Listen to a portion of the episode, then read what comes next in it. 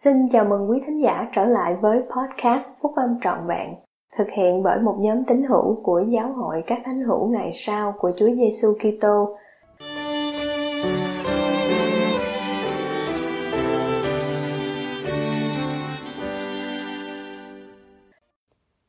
Làm thế nào chúng ta có thể tạo ra một văn hóa bao gồm mọi người ở nhà thờ. Bài đăng trong tạp chí Lihona của Giáo hội các thánh hữu ngày sau của Chúa Giêsu Kitô tháng 7 năm 2019.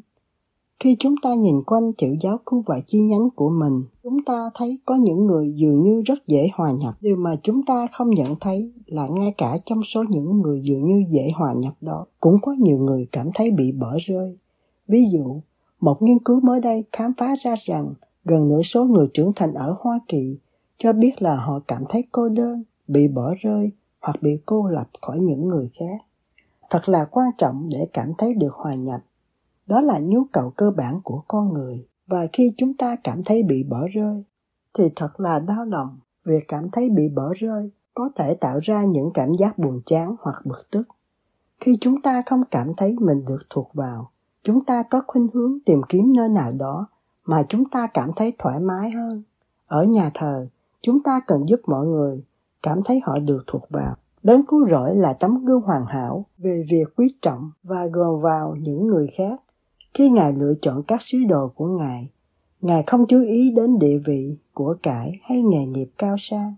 Ngài quý trọng người đàn bà Samari tại giếng nước, làm chứng với bà về thiên tính của Ngài mặc dù người Do Thái xem thường người Samari đến mức nào.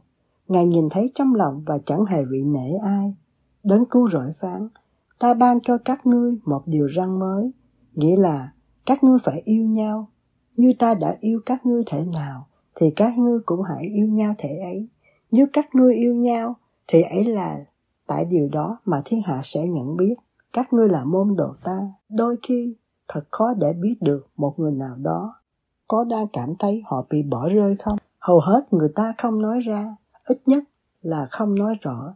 Nhưng với một tấm lòng nhân từ, với sự hướng dẫn của đức thánh linh và một nỗ lực để nhận biết, chúng ta có thể nhận thấy khi một người nào đó không cảm thấy được gồm vào tại các buổi họp và sinh hoạt của giáo hội. Những dấu hiệu có thể cho biết là một người nào đó cảm thấy bị bỏ rơi. Ngôn ngữ cơ thể khép kín, chẳng hạn như khoanh tay chặt hoặc mắt nhìn xuống, ngồi ở cuối phòng hoặc ngồi một mình, không tham dự nhà thờ hoặc tham dự không thường xuyên, ra về sớm trong các buổi họp hoặc buổi sinh hoạt, không tham gia vào các cuộc trò chuyện hoặc các bài học. Đây có thể là dấu hiệu của các loại cảm xúc khác, chẳng hạn như nhút nhát, lo lắng hoặc cảm thấy không thoải mái, các tín hữu có thể cảm thấy khác biệt khi họ là tín hữu mới của giáo hội, đến từ một quốc gia hoặc nền văn hóa khác, hoặc vừa mới trải qua một chấn động lớn trong cuộc sống như ly dị, mất đi một người thân hoặc đi truyền giáo về sớm hơn dự định. Dù đó là lý do gì đi nữa, chúng ta không nên ngần ngại tìm đến họ trong tình yêu thương. Điều gì chúng ta nói và làm đều có thể tạo ra một cảm giác rằng tất cả mọi người đều được chào đón và được cần đến. Một số cách thức để bao gồm và chào đón mọi người.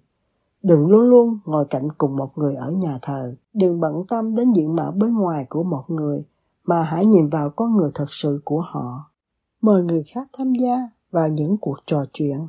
Mời người khác trở thành một phần trong cuộc sống của anh chị em.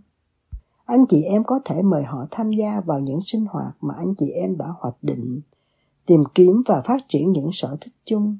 Đừng ngăn cản tình bạn chỉ vì một người nào đó, không được như anh chị em kỳ vọng. Khi anh chị em thấy một điều gì đó kỳ lạ về một người, hãy quan tâm đến điều đó thay vì thờ ơ hoặc lãng tránh. Bày tỏ tình yêu thương và đưa ra lời khen chân thành. Dành ra thời gian để suy nghĩ về ý nghĩa thực sự của câu nói rằng, giáo hội là dành cho tất cả mọi người.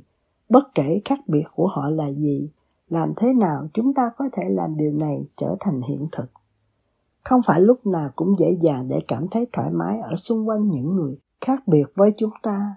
Nhưng nếu tập làm như vậy chúng ta có thể giỏi hơn trong việc tìm thấy giá trị trong những sự khác biệt và biết ơn về những đóng góp độc đáo mà mỗi người mang lại. Như anh cả Dieter F. Uchtdorf thuộc nhóm trúc số 12 vị sứ đồ dạy rằng sự khác biệt của chúng ta có thể giúp chúng ta trở nên tốt hơn, hạnh phúc hơn.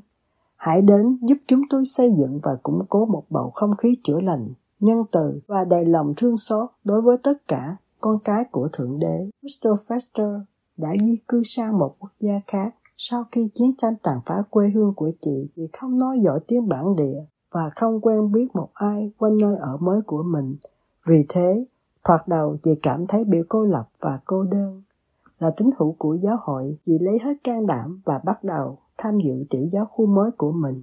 Chị lo lắng rằng giọng nói không chuẩn của chị sẽ là rào cản khiến nhiều người không muốn nói chuyện với chị hoặc chị sẽ bị xét đoán vì là một phụ nữ độc thân. Nhưng khi chị đã gặp những người mà đã bỏ qua những khác biệt của chị và chào đón chị vào nhóm bạn bè của họ, họ tìm đến chị trong tình yêu thương và chẳng mấy chốc chị thấy mình bận rộn giúp giảng dạy một lớp học. Hồi thiếu nhi, bọn trẻ đã là những tấm gương sáng về sự chấp nhận và cảm giác được yêu thương và được cần đến đã củng cố đức tin của chị và giúp chị nhen nhóm lại lòng tận tâm suốt đời của mình với Chúa.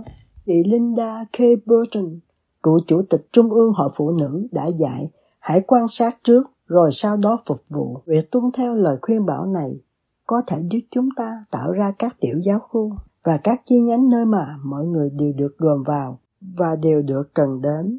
Khi chúng ta bước vào nhà hội của mình, chúng ta có thể nhìn xung quanh và quan sát xem ai mà Chúa muốn chúng ta kết bạn ngày hôm đó. Đôi khi chúng ta tránh những người khác biệt với mình hoặc những người đang trải qua thời gian khó khăn vì chúng ta sợ nói ra những điều không nên nói. Điều này có thể làm cho họ cảm thấy bị cô lập, thắc mắc tại sao không có ai nói chuyện với mình ngồi cạnh họ, bày tỏ tình yêu thương và hỏi những câu hỏi chân thành, hỏi về kinh nghiệm qua những thử thách của họ và cách anh chị em có thể giúp đỡ.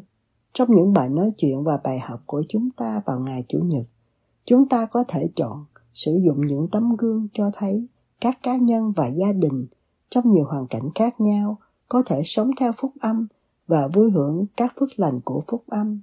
Các thành viên trong lớp học có thể được ban phước dồi dào khi giảng viên mời các thành viên thuộc các lứa tuổi, quốc gia và hoàn cảnh gia đình khác nhau cùng tham gia.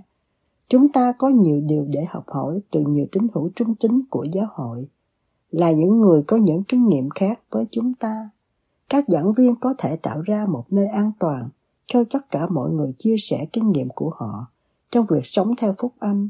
Bất cứ khi nào một lời bình luận được chia sẻ, thì giảng viên có thể đáp lại một cách tích cực với một điều gì đó mà đã được đưa ra.